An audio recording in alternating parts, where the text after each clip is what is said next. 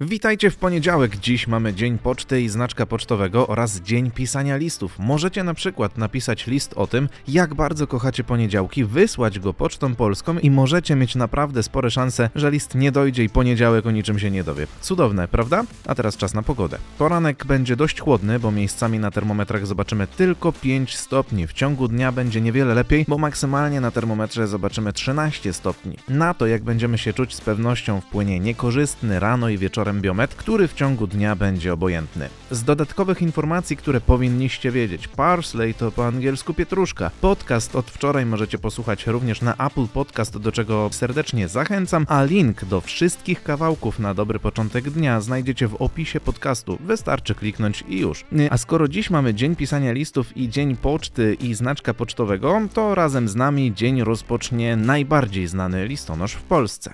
Pat i kot, kot i pat, pat i kot przyjaciele od lat. Z torbą pełną listów, ledwie świt zabłyśnie, swym pocztowym wozem rusza w świat.